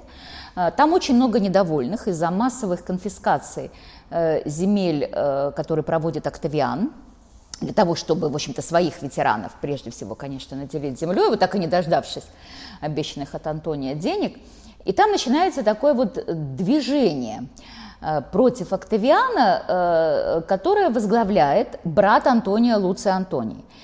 И э, жена Антония, официальная жена Фульвия. При этом, вот если мотивы Луция Антония, в общем, не совсем понятны, да, потому что вроде бы там даже такие были лозунги против триумвирата, Э, за восстановление республики, то есть как это, брат против брата, хотя, в общем-то, э, в открытую Луций Антоний никогда своего брата не критиковал, но вот в пропаганде, которую он использовал, вот э, такой призыв назад в республику, он присутствовал. Но прежде всего, конечно, он критиковал Октавиана, его там действия, да. Вот эта война, она шла несколько месяцев, получила название Перусинская, Перузинская, потому что ее центром была крепость Перузия, это нынешний итальянский город Перуджа, где, собственно, сидел Луций Антоний с Фульвией. Что, что касается Фульвии, тут как раз ее мотивы совершенно понятны. Она хотела заполучить Антония назад. Она хотела, чтобы он, ну вот услышав о том, что вот э, в Италии начались такие события, вернулся. Э, в Италию, вернулся к ней, но, видимо, уже рассчитывая, что когда э, э, она его заполучит, она дама тоже сильного характера, несомненно, имевшая влияние на Антония, как и на других своих мужей, Клодии, потом Курион у него был муж. И она, конечно, хотела, чтобы Антоний вернулся. И Антоний действительно засобирался. услышав о том, что происходит в эм, Риме, но пока он собирался, и пока он, наконец, не прибыл в Брундизи, собрав ну, какую-то армию с собой, потому что с Октавианом беседовать э, надо было, в общем-то, имея за спиной некие аргументы, э, к этому моменту уже, в общем-то, Перузинская война была закончена. Октавиан взял Перузию, и хотя многих участников этого мятежа он казнил, но он пощадил Э, брата э, Антония Луция Антония, то есть он его отпустил, и Фульвию тоже, в общем-то, отпустил, но Фульвия, ну, надо сказать, к облегчению всех сторон, э, потому что она, конечно, немножко уже всех утомила, она умерла своей смертью к моменту, когда Антоний вернулся. И вот встреча, да, Октавиан подходит со своими легионами, Антоний высаживается в Брундизи, и непонятно, что дальше, потому что а, Антоний он, э, в общем, ну не то чтобы там горит желанием как-то отомстить за своих близких, у него, в общем-то, повода э, особого не было, потому что близких еще раз Октавиан пощадил, э, тем не менее, у него есть, значит, причины быть недовольным Октавианом. У Октавиана их, наверное, еще больше, потому что вот поведение Антония для него было совершенно неприемлемым. И, возможно, был очередной конфликт, очередной виток гражданской войны. И тут, э, судя по нашим источникам, свою роль опять же сыграла преданная армия, э, преданная э, обоим полководцам и памяти Юлия Цезаря. Потому что вот э, этот аргумент, позиция ветеранов, позиция, ну, скажем так, штабов офицеров, э, она привела к тому, что триумвиры примирились, договорились, они разделили тогда сферы влияния, э, то есть решено было, что восточные провинции будут такой сферой влияния. А Антония, э, Запад, э, то есть Галия, Испания, это Октавиан, Лепиду, третьему участнику Триумвирата, ну, досталась, наверное, наименее выигрышная Африка, а Италия официально в совместном управлении оставалась. И э, как это обычно бывало, когда вот заключается такое политическое соглашение, это политическое соглашение оформлено было браком. Э, сестра, сестра, э, любимая сестра Октавиана, он действительно ее очень любил, Октавия, естественно, ее звали Октавия, она должна была стать женой э, э, Антония. Октавия, конечно, совершенно замечательная женщина. Это вот, знаете, такая идеальная римлянка – то есть вот если можно было бы так сконструировать образ идеальной римлянки, то вот, наверное, первый кандидат это, конечно, э, Октавия. Она хороша собой, она умна, она недавно овдовела, ну, одного из э, соратников э, э, Октавиана, э, ну вот и, в общем, э, видимо, согласилась помочь брату, э, едва ли испытывая большую страсть к Антонию, хотя, еще раз, Антоний нравился женщинам, несомненно. Наверное, если он поставил такую цель, он и своей новой жене понравился. Но, в общем, она согласилась помочь там э, и брату, и родине, потому что потом она вот неоднократно говорила о том, что главная цель – не допустить новой гражданской войны. И она сделает все, чтобы этого не было между там, мужем и братом. И э, все эти э, годы, пока а, Антоний был с ней, три года, она Эм, пыталась, э, ну вот, э, добиться и мира, и, и согласия. И, наверное, для Антони это был такой свежий опыт, скажем так, да, то есть вот таких добродетельно, показательно образованных, образцовых римлянок, э, ну, по крайней мере, вот среди так, э, его известных подруг, возлюбленных э, еще не было. И, может быть, даже какое-то время он вот Э, подпал под э, притяжение этой свежести, этого очарования такой вот порядочной женщины, с которой он имел дело. А, у него было двое детей, две дочери. А, Антония старшая, Антония младшая от Октавии. Э, и э, вот э, три года действительно было более-менее спокойно. Там была другая проблема, которую триумвиры решали совместно. Это Секст Помпей, младший, единственный уцелевший в гражданской войне сын Помпея, который в Сицилии создал что-то вроде своего такого пиратского квази-государства. То есть к нему бежали там недобитые помпеянцы, потом сторонники там Брута и Кассия. Э, и э, такой очень был пестрый тоже э, состав его войска. Там были и пираты, и какие-то, в общем-то, люди, что называется, с криминальным прошлым, беглые рабы. В общем, кого там только не было. И э, триумвиры, э, они сначала заключили все-таки Секстом Помпеем соглашение в 1938 году, это было так называемое Мизенское соглашение, пойдя на определенные такие уступки, уступки, обещав ему вернуть имущество отца конфискованное, Э, там, консульство э, в будущем э, и так далее. И сначала казалось, что вот вообще вот это вот Мизенское соглашение, 1938 год, конечно, породил надежду в Италии у многих, что вот он конец – наконец, наконец, конец, потому что, ну, вроде бы и Октавиан с Антонием примирился, да, э, вроде бы все так провинции более-менее умиротворены. И вот теперь с Секстом Помпеем договорились, то есть последний такой мятежный анклав э, тоже прекратил свое существование, но э, что-то там пошло потом не так, потому что Э, спустя некоторое время э, Октавиан начнет операцию против э, Секста Помпея, а Антоний Антоний начнет готовиться к парфянскому походу. Это была, видимо, давняя мечта Антония, не только Антония. Да? Цезарь мечтал о парфянском походе. Он жил после собрания Сената, состояния Сената 15 марта, должен был отправиться в парфянский поход. И вот теперь э, Антоний, которого вот влекла э, эта страна, э, очень, видимо, ему хотелось, ну вот добиться реванша, потому что э, Парфини, ведь они уничтожили армию Краса, да, и это было такое великое унижение для римлян, потому что они э, захватили в плен э, многих римлян, э, они захватили вот эти значки легионов, то есть это действительно вот, требовало э, какой-то реакции. Вот многие годы, что называется, руки не доходили до Парфии, а тут вроде бы наконец дошли. И Антоний начал готовить парфянский поход. Но что значит готовить парфянский поход? Это означает, нужно опять э, отправляться в восточные провинции, потому что оттуда выступать. Э, Октавия проводила его до Афин.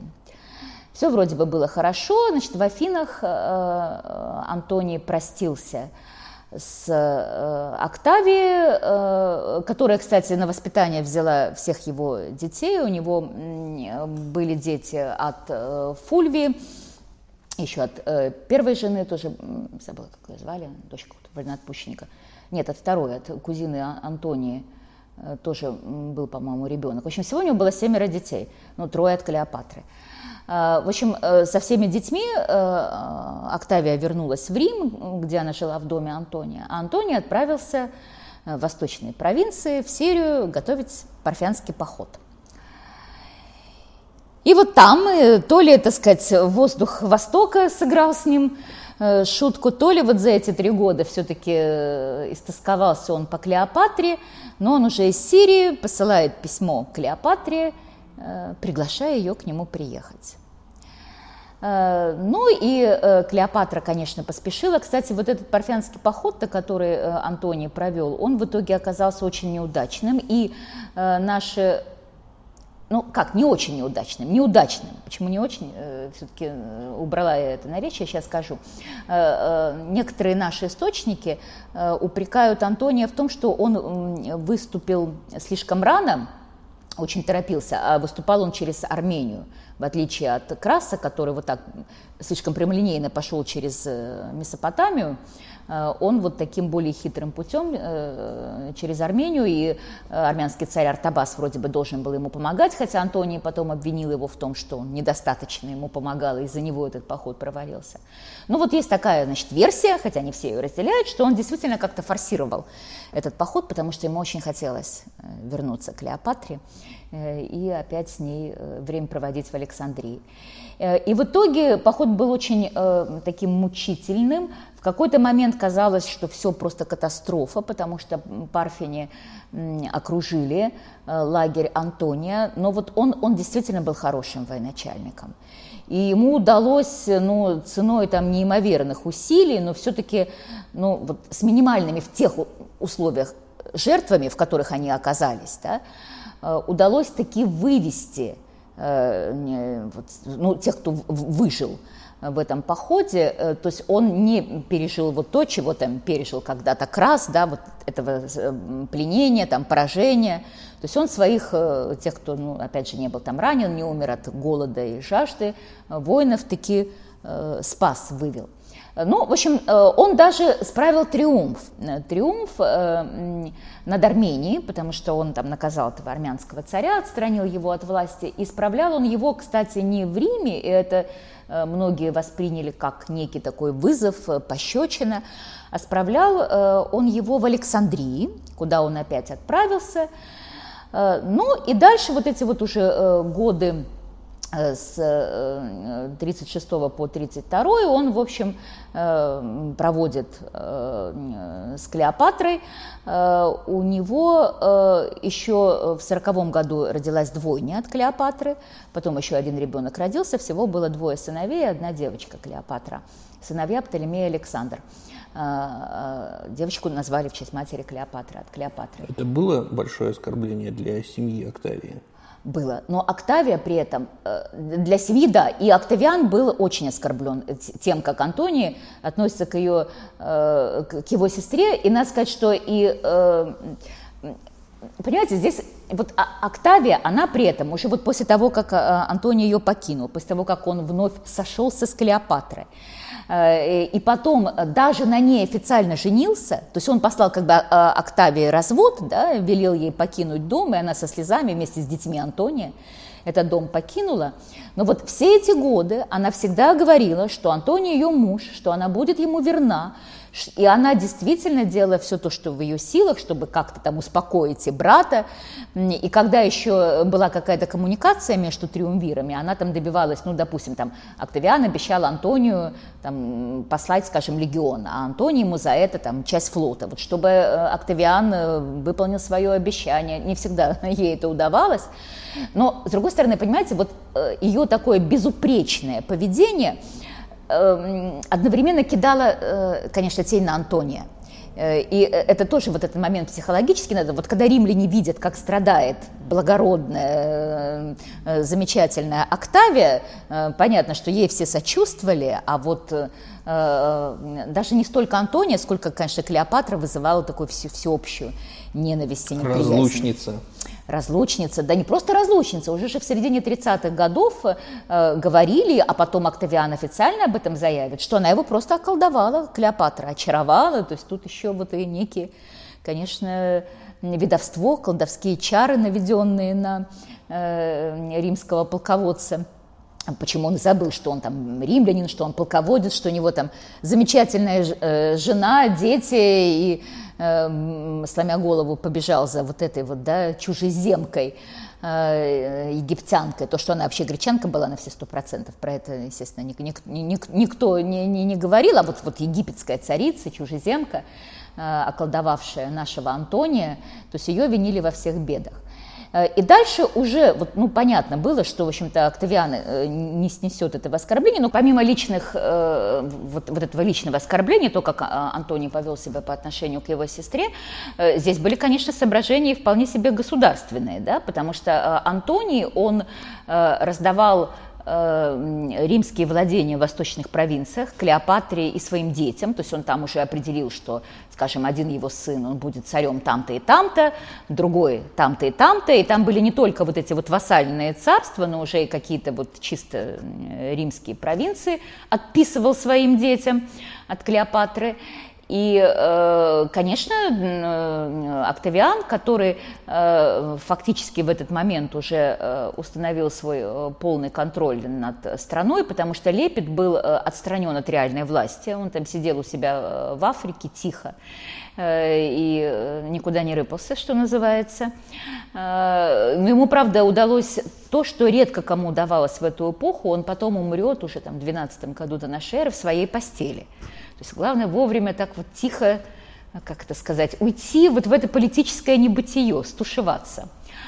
А, и э, обе стороны начинают такую определенную пропаганду проводить, готовясь, конечно, к решающей схватке э, друг с другом. То есть э, обмениваются памфлетами, у них есть группы поддержки, потому что у Антония, вот я говорила, несмотря вот на всю Э, эту историю с Клеопатрой, до последнего было много людей, которые поддерживали его в Риме, помня там о его былых каких-то заслугах и славе и так далее. То есть у него были друзья и в Риме, и в Сенате, и э, он писал какие-то памфлеты и письма, друзья его тоже, где вот обличали Октавиана за то, что он наделы и денежные подарки только своим ветеранам сделал, а ветеранов Антония обидел в том, что он Лепида отстранил.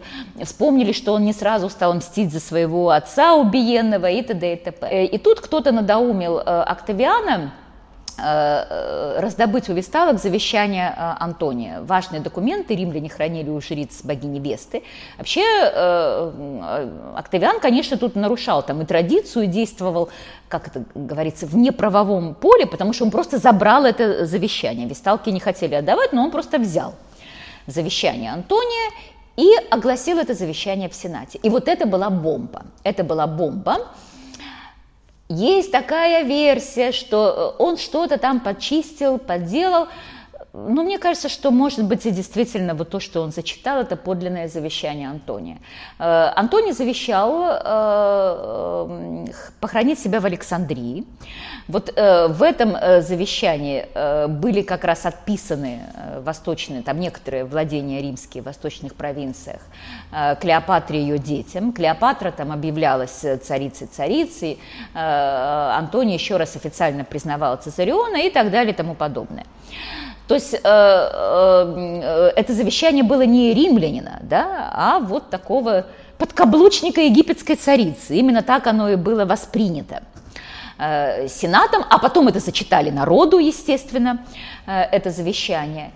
Э, и даже после этого, вот удивительно, что оба консула 1932 года, там Домиция Агенобарб и Соси, были сторонниками Антонии. Даже после этого, в общем-то, такого полной поддержки у Октавиана еще не было. Э, ну вот, вот, скажем, два консула вообще бежали к Антонию, ему пришлось консулов суфетов, то есть как бы заместителей консулов назначать.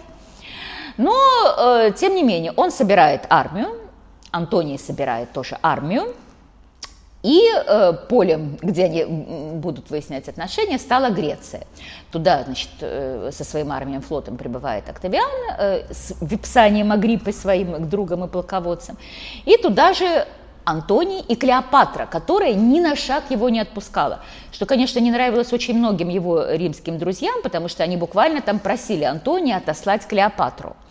Но Клеопатра каждый раз устраивала, ну вот, прямо скажем, такую сцену, причем э, иногда там это все было мастерски разыграно, э, и э, она убедила Антония, тем не менее, вот в том, что она должна непрестанно при нем находиться.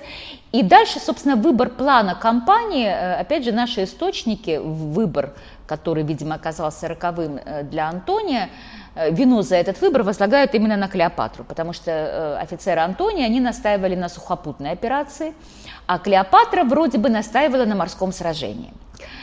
Ну, часть, правда, не, не, не половину, но тем не менее значительную часть флота состав, составляла эскадра, которую привела Клеопатра, там 60 египетских кораблей.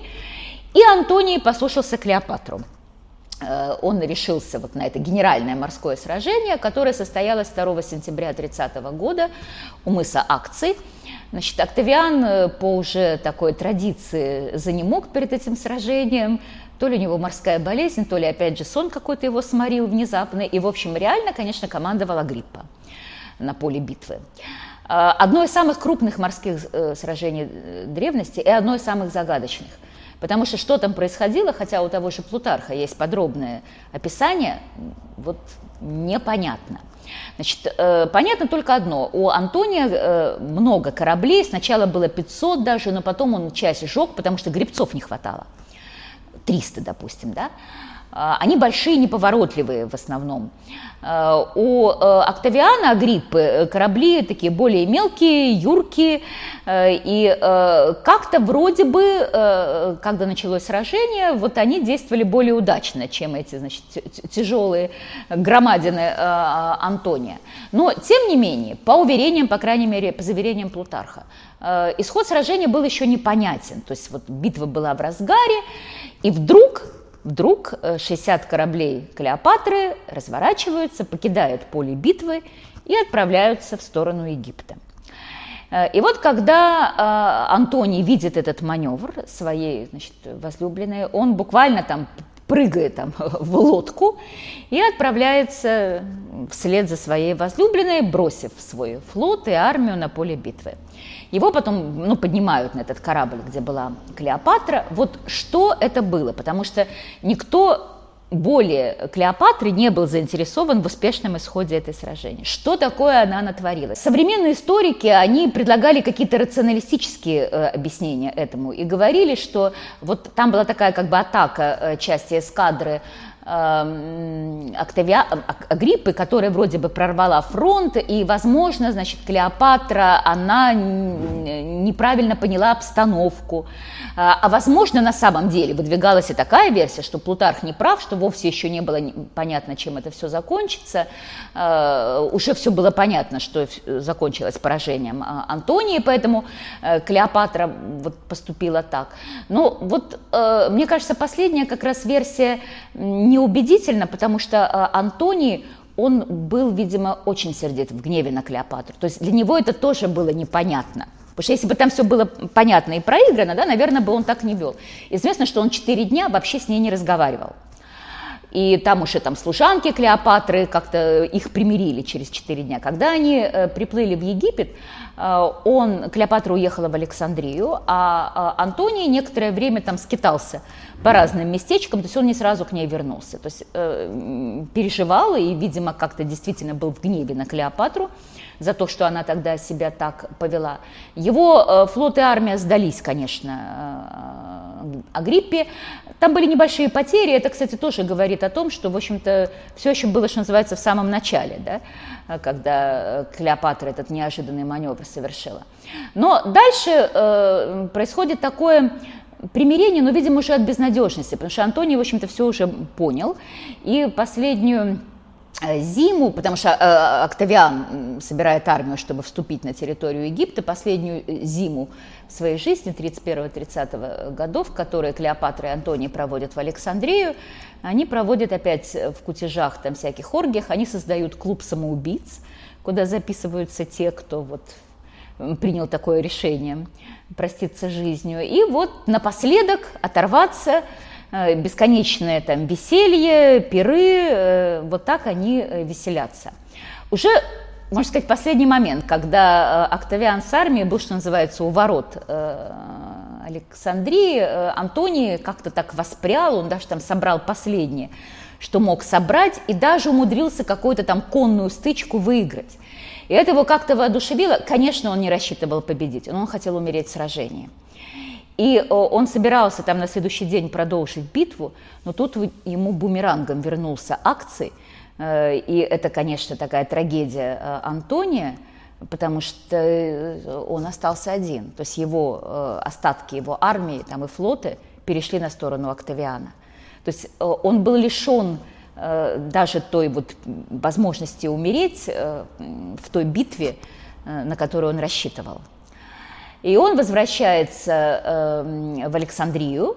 Э, э, Октавиан в это время вступает ну, в такие переговоры с... Да, и, Антоний, и Клеопатра, они шлют письма Октавиану. Э, Антоний просит у Октавиана возможности там, поселиться на каком-нибудь вилле и жить частным человеком. Клеопатра говорит, что она отказывается от власти, но просит сохранить царство за ее детьми. Э, Антонию Октавиан ничего не пишет, а Клеопатре пишет, что он вообще будет с ней разговаривать, если она прогонит или убьет Антония.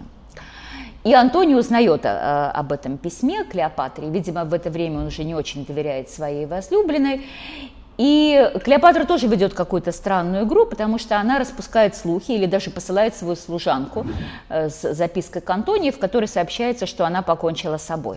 А сама она в это время, она же приготовила себе такую гробницу рядом с храмом Изиды, собрала туда кучу сокровищ, собственно, всю сокровищницу египетскую. И в то же время там всякий горючий материал, паклю и прочее. И э, э, постаралась, чтобы Октавиану донесли об этом. То есть и Октавиан, конечно, э, очень не хотел лишиться ни живого приза в виде Клеопатры, ни еще, наверное, больше египетских сокровищ. Вот, поэтому он очень как раз переживал, как бы она себя не спалила вместе с сокровищами в этой э, своей, в своем склепе одновременно сокровищницы. И вот она там сидит, а, а Антонию доставляют э, записку, что Клеопатра покончила с собой. Он зовет своего раба Эрота э, и э, говорит, просит его, чтобы он его убил. Он отворачивается, Антоний, в этот момент, э, а раб убивает самого себя и падает бездыханным у тела Антонии. Антоний значит, видит и говорит, что вот ты там показал мне пример мужества, достает этот кинжал и протыкает себе там живот. Но он, э, рана была не очень глубокая, которую он себе нанес, то есть он умер не сразу. Началось, естественно, кровотечение, но когда его положили, он даже как-то так вот, э, кровотечение остановилось, э, и Клеопатре сообщили о том, что случилось с Антонием, и она приказала доставить к ней Антония в эту ее гробницу, и Антоний тут узнает, что на самом деле его возлюбленная еще жива.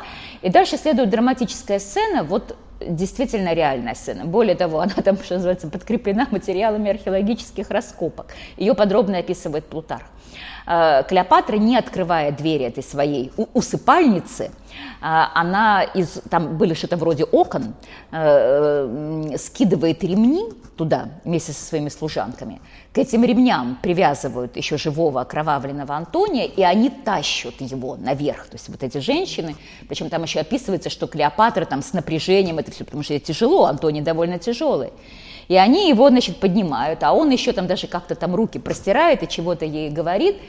И они его поднимают э, еще живого наверх, и он там, ну, буквально через несколько минут умирает в ее объятиях.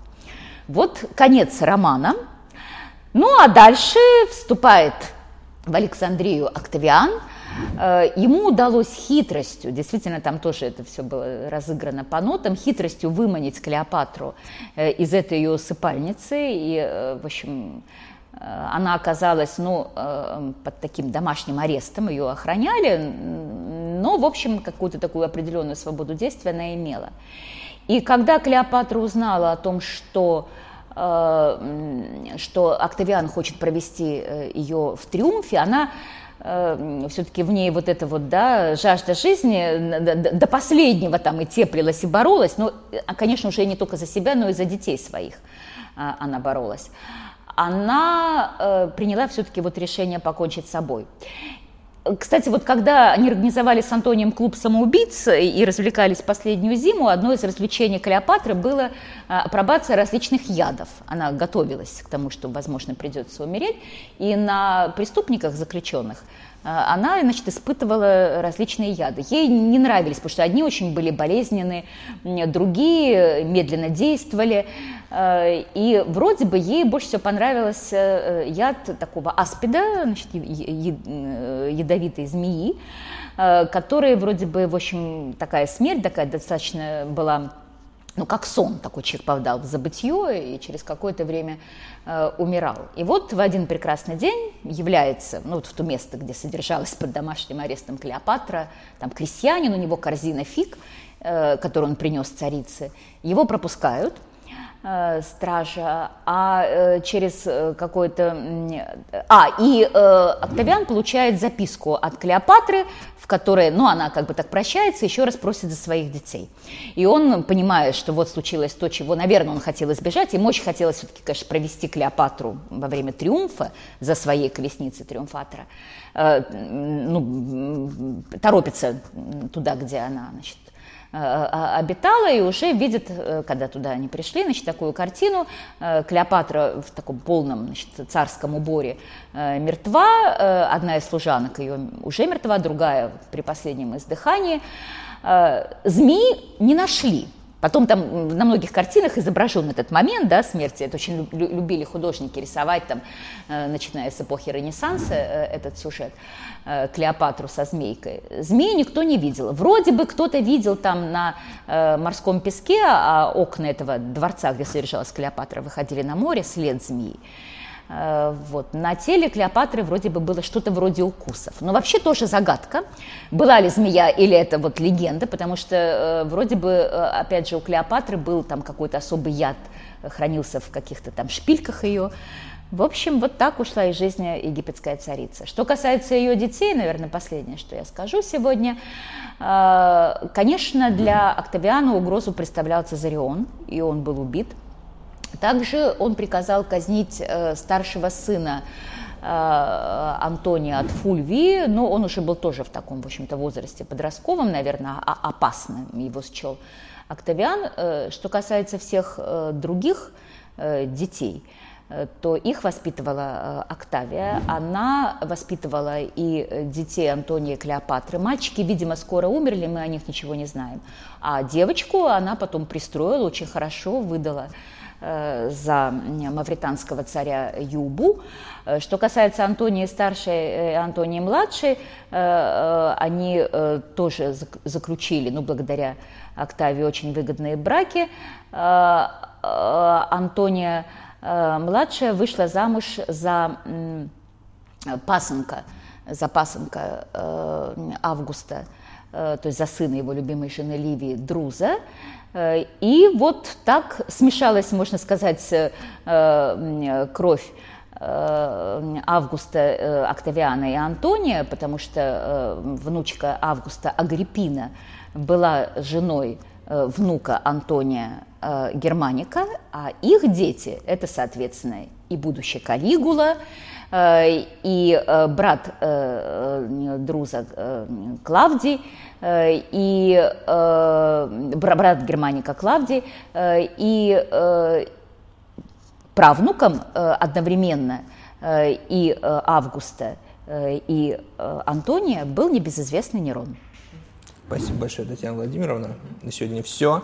А в следующий раз мы поговорим про Октавиана и про его дальнейшую судьбу.